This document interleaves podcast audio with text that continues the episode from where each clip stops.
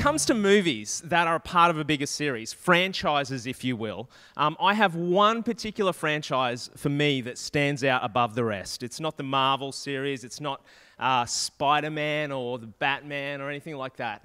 The series that I love is Star Wars. Yes, I'm hearing some shouts of joy there. And look, maybe I love Star Wars because of how epic it is. It is so grand and epic. Um, maybe I love it because of you know these worlds that are mysterious, that these interesting and sometimes ugly creatures inhabit. Um, I think maybe it's also because of the sense of nostalgia I get from watching it. I grew up watching this as a kid. I think it's probably a combination of all of those factors. But in Star Wars, one of the main themes that runs throughout the whole series is this idea that this tiny group of rebels forms and rises up, and they are willing to risk everything, including their lives, to come up against the galactic empire. Now, the empire isn't a small, small empire. They are gigantic. You know, they've got more troops than Rebellion. They've got better starships. Um, they've got better weaponry. They've got control over the entire galaxy. And hey, they've got the Death Star. And what do the rebels have in comparison? Well, they've got a couple of droids and a hairy Wookiee. And that's about it. Without going into too much more of the detail, just this picture alone makes you see that for the rebels, on paper, any battle that they would have fighting against the Empire, you would not think that they stood a single chance of winning. They're faced with this extremely difficult situation that seems just completely hopeless there's no chance that they can survive. And in our lifetimes, there's probably going to be situations that we experience that could be described as being without hope or hopeless, even. Some of those situations will be small or have small consequences, but other situations will have much bigger consequences. So, how should we respond when things seem hopeless. And this morning, as we focus in on God's Word, we are continuing in our series on the book of Ruth. And Ruth has found herself faced with a difficult situation, a situation that seems like it is one that is just without hope. And last week, Alex looked at chapter 1 and we learn about this character that Ruth had. That here is this woman who has this desperate situation, and here are all the things she ha- her husband died. She was childless. She was a Moabite to top it all off. And, you know, Moabites, uh, Moab was a decidedly ungodly nation, and so they would not associate with the Israelites. But that is not all. Naomi, her mother in law, she is completely distraught as well. She's had to deal with the death of her husband. She's had to deal with the death of not only one of her sons, of both of her sons. And in chapter 1, we learn that Naomi is traveling with her two daughters in law, Ruth and Orpha. And they reach this crossroads, this turning point, and Naomi bids them farewell. She says, Go, my daughters, um, it'll be good for you. I bless you. Go and find new husbands in Moab. And Orpha, she says a tearful farewell, but Naomi, uh, Ruth rather, has other plans. She chooses to stay with Naomi despite the circumstances that they are facing. Ruth chooses to show this love regardless of the hardships. And even though Naomi said, Go start a new life, turn, uh, a clean slate is here for you, despite this, Ruth demonstrates this selfless love. She says these words to Naomi Wherever you go, I will go. Wherever you live, I'll live. Your people will be my people. Your God will be my God. But Naomi kind of harps up to Ruth, and she responds back. She says, You know, don't call me Naomi, which means sweet or pleasant. She says, Call me Mara, which means bitter, because God's actually dealt really bitterly with me. That's her response to Ruth. And it says that Naomi uh, went out full, but she returned empty. And so she's in this state of emptiness at the moment. So everything about this situation kind of seems hopeless. And chapter 1 finishes by um, them telling us that Naomi leaves Moab. She's accompanied by Ruth, and they arrive in Bethlehem just as the barley harvest was starting to happen. And that sets the scene for our focus today, which is Ruth chapter 2. So I invite you, if you've got your Bibles, uh, you can grab those out. It's Ruth chapter 2. We're going to read through the entire chapter this morning together, and it'll be up there on the screen for us as well. Now, Naomi had a relative on her husband's side, a man of standing from the clan of Elimelech, whose name was Boaz. And Ruth the Moabite said to Naomi, Let me go to the fields and pick the leftover grain behind anyone in whose eyes I find favor. Naomi said to her, Go ahead, my daughter. So she went out, entered a field, and began to glean behind the harvesters. As it turned out, she was working in a field belonging to Boaz who was from the clan of Elimelech. Just then, Boaz arrived from Bethlehem and greeted the harvesters. The Lord be with you. The Lord bless you, they answered. Boaz asked the overseer of his harvesters, Who does that young woman belong to? And the overseer replied, She is the Moabite who came back from Moab with Naomi. She said, Please let me glean and gather among the sheaves behind the harvesters. She came into the field and has remained there from morning till now, except for a short rest in the shelter. So Boaz said to Ruth, My daughter, listen to me. Don't go in and glean another field, and don't go away from here. Stay here with the women who work for me. Watch the field where the men are harvesting, and follow along after the women. I've told the men not to lay a hand on you. And whenever you are thirsty, go and get a drink from the water jars that the men have filled. At this, she bowed down with her face to the ground. And she asked him, Why have I found such favor in your eyes that you notice me, a foreigner? Boaz replied, I've been told all about what you've done for your mother in law since the death of your husband, how you left your father and your mother and your homeland and came to live with a people you did not know before. May the Lord repay you for what you have done. May you be richly rewarded by the Lord, the God of Israel, who, under whose wings you have come to take refuge. May I continue to find favor in your eyes, my Lord, she said. You have put me at ease by speaking kindly to your servant, though I do not have the standing even of one of your servants. At mealtime, Boaz said to her, Come over here, have some bread and dip it in the wine vinegar. When she sat down with the harvesters, he offered her some roasted grain, and she ate all she wanted and had some left over. As she got up to glean, Boaz gave orders to his men Let her gather among the sheaves, and don't reprimand her. Even pull out some stalks for her from the bundles, and leave them for her to pick up, and don't rebuke her. So Ruth gleaned in the field until the evening. Then she threshed the barley she had gathered, and it mounted to about an ephah. She carried it back to town, and her mother in law saw how much she had gathered. Ruth also brought out and gave her what she had left over after she had eaten enough. And her mother in law asked her, Where did you glean today? Where did you work? Blessed be the man who took notice of you. Then Ruth, her mother in law, then Ruth told her mother in law about the one whose place she had been working. The name of the man I work with today is Boaz, she said. The Lord bless him, Naomi said to her daughter in law. He has not stopped showing his kindness to the living and to the dead. She added, That man is our close relative. He is one of our guardian redeemers. Then Ruth the Moabite said, he even said to me, Stay with my workers until they finished harvesting all my grain. Naomi said to Ruth, her daughter in law, We're good for you, my daughter, to go with the women who work with him, for him, because in someone else's field you might be harmed. So Ruth stayed close to the women of Boaz to glean until the barley and wheat harvests were finished. And she lived with her mother in law. Lots in those 23 verses that uh, continue on this unfolding story of Ruth.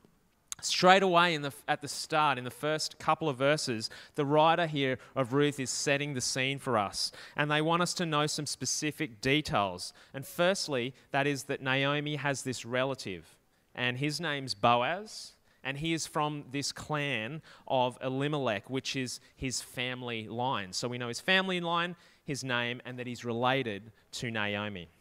And the writer tells us these things because later on in the chapter, when we meet, uh, when we first see Boaz and Ruth meet up, we are already then in the know about who this guy Boaz is. And so Ruth remains with Naomi. She heads back to Bethlehem. The barley harvest is about to begin.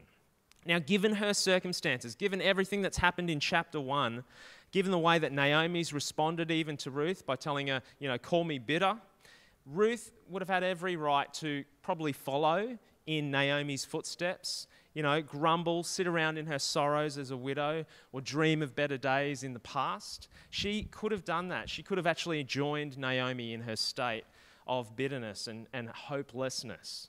But she doesn't. Ruth has a plan. And she says to Naomi, Let me go out. I want to get a job. You've probably heard of um, having fight or flight type scenarios. When we're faced with these difficult situations, we're prone to doing one of these two things. Sometimes we'll fight, and that means we will do in our own power, usually, whatever it takes to weather the storm or the difficulty that is in front of us. And other times when we're facing difficulties, we might kind of retreat, go back into our own shells, not do anything. We kind of pause and take stock of the situation before we make our next move. And I, that is, there's wisdom in doing so. Um, there's wisdom in pausing and, and surveying the landscape. But I think we can only survey for so long before the next question is, what is my next move? And that is where Ruth finds herself at this point in time. She doesn't know what's ahead of her in the future, she has no idea. But she knows that her next move is to go out and get a job and provide for her and Naomi to do what is needed, to take action, to get moving. And so she asked for Naomi's permission to go and pick the leftover grain, or glean as it is called. Now, when it came to harvesting wheat fields in this time, what would happen is the reapers would, would harvest the field and they would reap the grain, but when they reached the edge or the corners of the field, they would make this circular motion. And in doing so, they would actually leave the heads of grain or leave the corners of the wheat field untouched as they were. And so the grain would be, grain would be standing in those corners. And this was a part of Israelite law. In Leviticus 19, God says this to his people. He says, When you reap the harvest of your land, do not reap to the very edges of your field or gather the gleanings of your harvest. Do not go over your vineyard a second time or pick up the grapes that have fallen. Leave them for the poor and the foreigner. I am the Lord your God. So, this is part of God's command that he has given to the Israelite people. And we see the concern here that God has for the poor and for the foreigner in allowing them to glean these fields. So Naomi says, Yes, I give you my permission. Off you go. Start working. Now, at this point, as someone gleaning in the land, um, Ruth really can enter into any field that she likes at any time, excuse me, and begin to glean. And in verse 3, it just so happens that out of every single field that Ruth could have chosen at a time when many would have been harvesting, she enters this field that belongs to Boaz. Uh, years ago, Cherie and I, uh, before we had kids, we, we lived and volunteered at a children's village in Thailand, in central Thailand. And we were on these three month visas as a part of our, our time there. And so that basically meant that every three months we had to do a border run just to make sure the authorities knew where we were at any given time. And the shortest border from where we were located in central Thailand was actually the Lao border. It was about three, three and a half hours from memory. And so we were getting ready. It was coming up to our three months. We had to go and do our border run, as it was called. So we'd booked our date in to do that border run. But as the day drew closer, we actually realized the expense to actually process your visas was a little bit more costly than what we had available at the time. We didn't have enough money to be able to process our visas.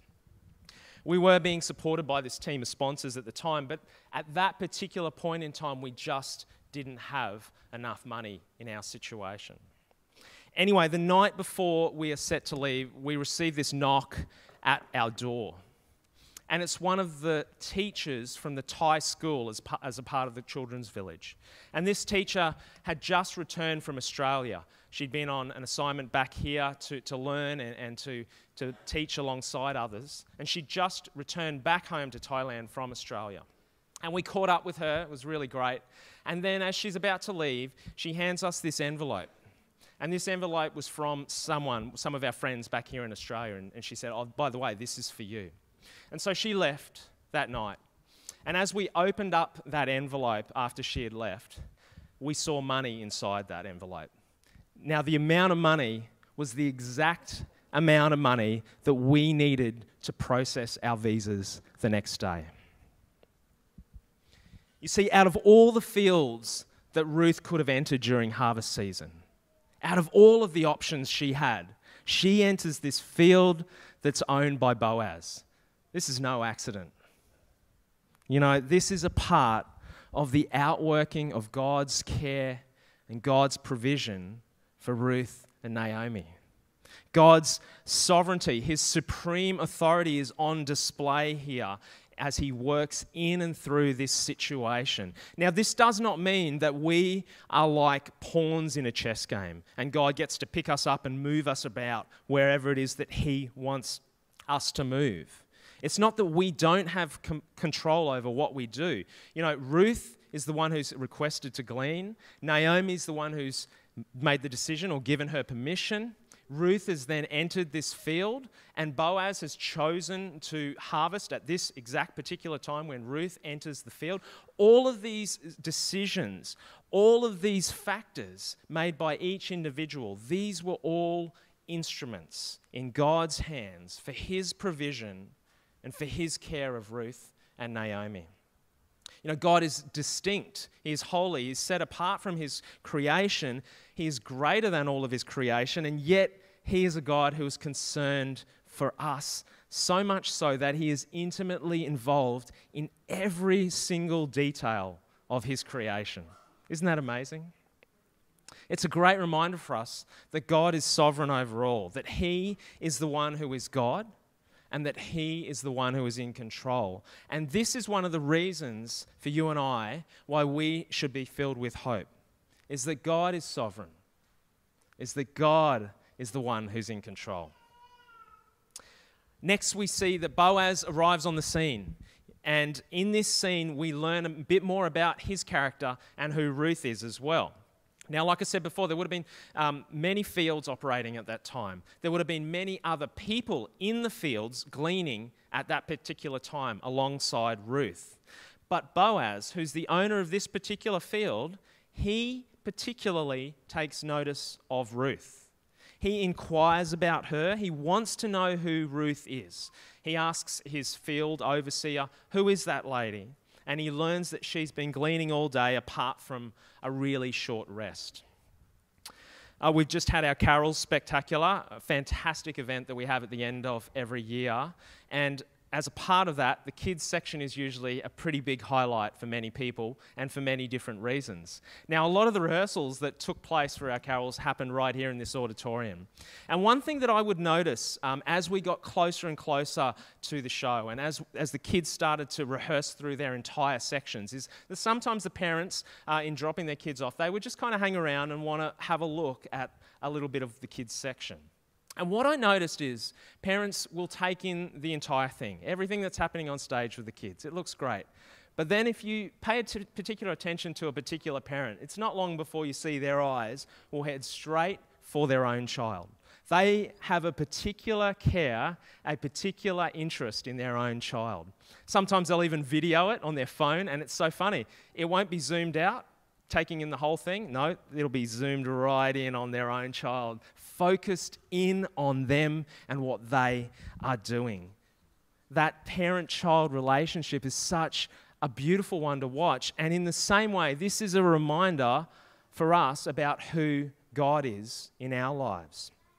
On one hand, we might seem small, insignificant, we might seem undeserving of attention, we might feel like we go unnoticed, we might feel like we're undeserving of good things. But regardless of how you feel, regardless of how you perceive yourself, God the Father sees you. His child. You're His creation. And He has an interest in you, and He focuses on you. He wants you to know who He is, and you and Him to know you. He wants to be with you, to walk with you, to celebrate with you, to cry with you, to do life with you. And so, this is another reason to be filled with hope. For us to be hopeful is that God sees you. And then the conversation switches in verse 8, and we see here that Boaz has his first discussion with Ruth. And he tells her these things. Um, so there's several things. He says, Don't go and glean another field. He says, Don't go away from here. Stay with my servant women. Watch the field where the men are harvesting. Follow along after the women. I've told the men not to lay a hand on you. Whenever you're thirsty, go and get a drink from the jars that the men have filled. Now, let's just stop for a minute right here and let's appreciate the situation from Ruth's perspective because these are some real employee benefits that the big boss is handing down to Ruth, and Ruth isn't even on the payroll.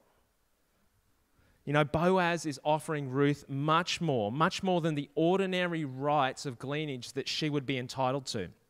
If think about this. If, if you've got an employer, this is kind of like your employer, you rocking up to work and, and your employer saying to you, okay, today you have access to the best equipment that you need to perform your job today. Not just the standard stuff, the best equipment. You know, we're going to spend and get you the best stuff that you need. Oh, and by the way, I've got all your coffee sorted. I'll just bring that to you. You just let me know the time. I've got your lunch sorted as well. We'll get that sorted. Um, anytime you feel like a, a, a cold drink or you need to have a break, or maybe you know play play a little bit of Candy Crush. You can do that. Just just relax. You know, take your time, then come back. Oh, and did I mention that I'm actually going to pay you triple time and a half for the work that you do today? See, the generosity of Boaz, the owner of this field, is on display. His graciousness is here on display, and it's on full display for Ruth. He helps her out in absolutely every aspect. And when it came to the way that uh, Ruth would have expected Boaz to respond to her, she would have probably been prepared for the worst. She would have been waiting for him to maybe say, okay, you know, time for you to move on. I've got some other people coming through. She would have just probably been trying to get through the day with everything that she had faced. She's dealt with pain, she's dealt with this difficult situation. But here we see this extraordinary provision, this absolutely radical, extreme provision from Boaz, and Ruth is just completely overwhelmed by it. In verse 10, it says that at this she bowed down with her face to the ground and she asked him, Why have I found such favor in your eyes that you would notice me a foreigner. You know, Ruth is saying, Me, why me of all people? Why? Why do you notice me? You might have asked that question before at times in your own life. You know, Ruth is so overwhelmed and she's so surprised at this response that not only has Boaz noticed who she is, but Boaz has graciously provided for Ruth. And she doesn't expect this. He doesn't have to do this, but he still does, does it anyway. In our lives, our God provides many things for us from our basic needs, from food to clothing to shelter, right through to much bigger things. When it comes to being provided for, when Jesus was on the earth, he told us we're not to worry about what we would eat or what we would drink, that the birds of the air don't sow or reap, and yet their heavenly Father feeds them. And then he asks this question He says, Are you not much more valuable than those birds? In our lives, our God provides everything that we need. And sometimes that provision, it'll happen in ways that we don't expect. You know, maybe you've been asking God to provide for you in a certain way, but it just hasn't turned out the way that you're expecting. The Israelites, they didn't expect manna on the ground when they grumbled about being hungry, but God provided. Sometimes we ask God for certain things, thinking, oh, we need, I need this one certain specific thing in my life. And it's like that thing will allow me then to kind of unlock the next level or take the next step forward in, in life. But you know what? God knows what you and I need. When it comes to gifts, we've just celebrated the greatest gift at Christmas time Jesus. The greatest thing that we could already receive from God has been given to us, hasn't it? That's the gospel, the good news of Jesus and who Jesus is. God's own Son, He came to earth, He lived a perfect life. He chose willingly to go to the cross for you and I to take on our sin, to die, and then He was risen again to life that we might be able to have relationship with God through Jesus. So we should be filled with hope. Why? Because we have a God who provides for us. And He doesn't just provide for us sometime, He provides for us in every way. In verse 11, Boaz then has his reply to Ruth. And what he says is a real affirmation to her in, in everything that she's done through her situation to get to this point, Ruth, uh, Boaz says this to her, verse 11 I've been told about all that you've done for your mother in law since the death of your husband, how you left your father and your mother and your homeland, and you came to live with a people you did not know before. May the Lord repay you for what you have done. May you be richly rewarded by the Lord, the God of Israel under whose wings you have come to take refuge. You know, Boaz recognizes that through this entire hopeless situation, that God is the one that Ruth's actually placed her faith in. God's the one that she has looked to at every step, at every twist, at every turn in her journey to this point. Her hope hasn't been in what she can do, in her own abilities. Her hope hasn't been in other things around her or circumstances. Her hope has been in God alone. And the generosity of Boaz and these words that he says, it really speaks to this. But you know what? That generosity, it doesn't stop there. It just keeps on going. In verse 14 and 15, we find out that Ruth gets welcome to eat this midday meal with Boaz. And so they sit and she eats everything she wants to her, till she's completely content.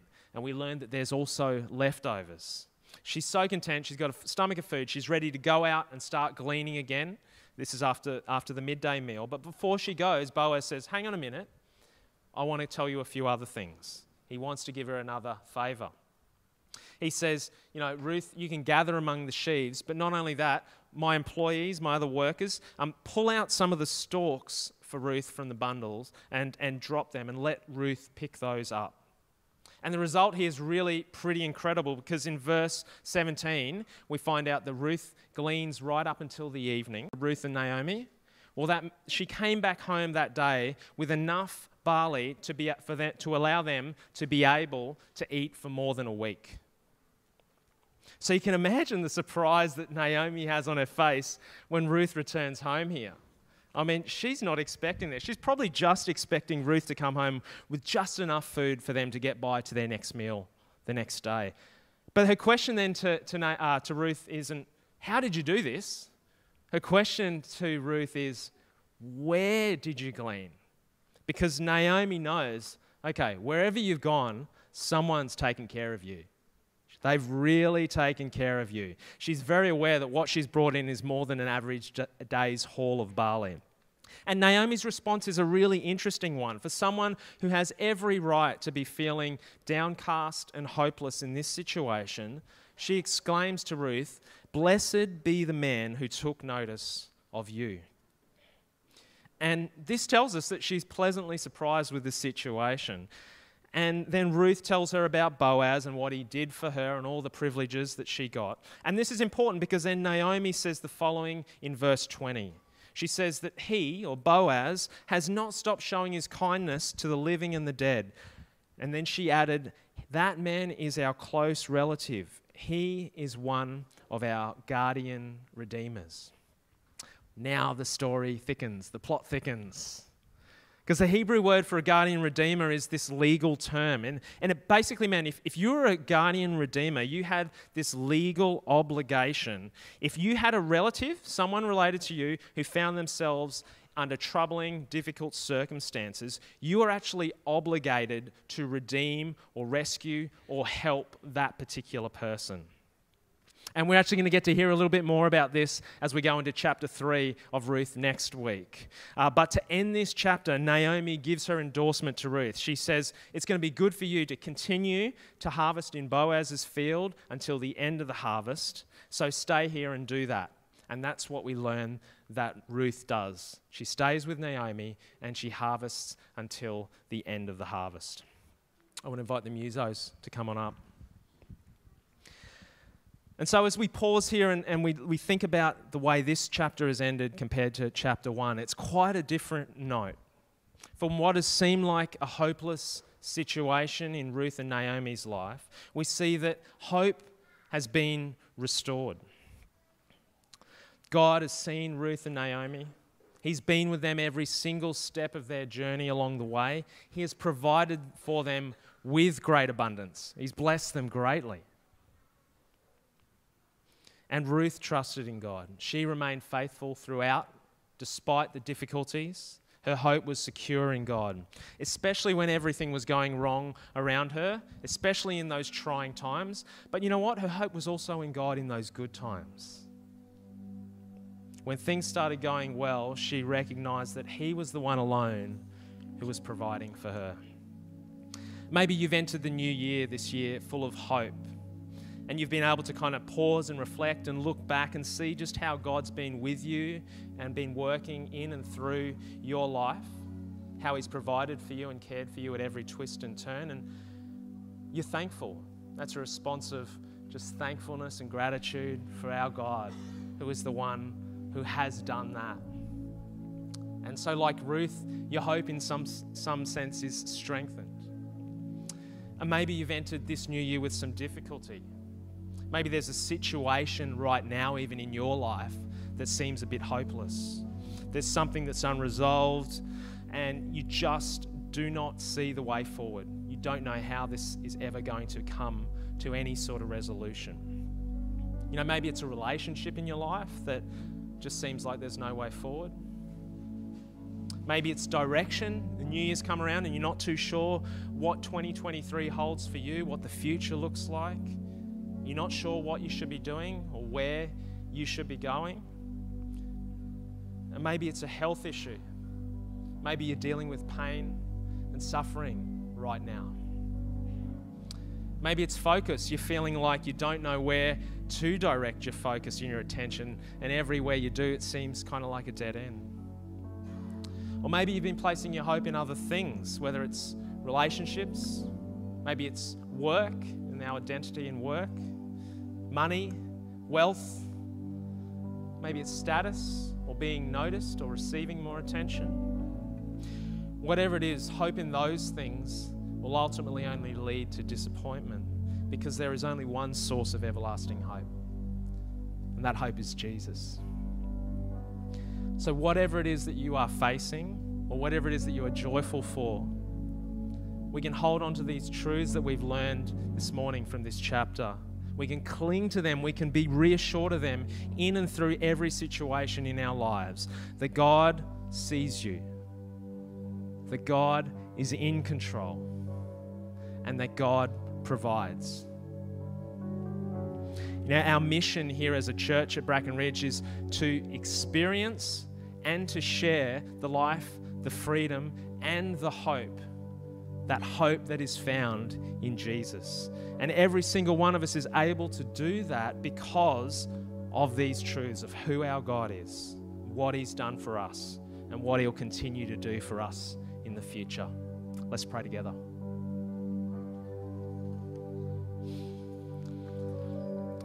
God, we want to thank you for this story of Ruth. Thank you for the picture of hope that it is. Lord, in our lifetimes, you've said that things won't be easy, but you've promised that you will be with us to the end of the age. And so we thank you that our hope is secure in you. We thank you that you see us, that you care so deeply about the intricate details of our lives that you're willing to be involved in them. We thank you that you're in control, that we aren't the ones who need to try and make sure we've got absolutely every aspect of our lives together, God. But you are the one who is in control, and you are the one who provides. Oh, God, we thank you. We just pause right now and we just say, Thank you. Thank you for the way in which you provide in our lives, great God. We thank you for the hope that there is in you, Jesus. And God, I pray right now for anyone who is experiencing a difficulty, Lord, that you would be near to them. That the hope that we have in you would be one that becomes more and more real to them as they turn towards you. For those who are grateful, I pray, Lord, that just that joy would just overflow the hope that we have in you would overflow, would strengthen us. And for those who maybe are looking at, at other things or other ways, Lord, I pray that they would turn their hope and recognize that it is in you and you alone. We thank you, Jesus, for who you are, and we thank you, God, for the way that you provide and work. We pray these things in Jesus' name.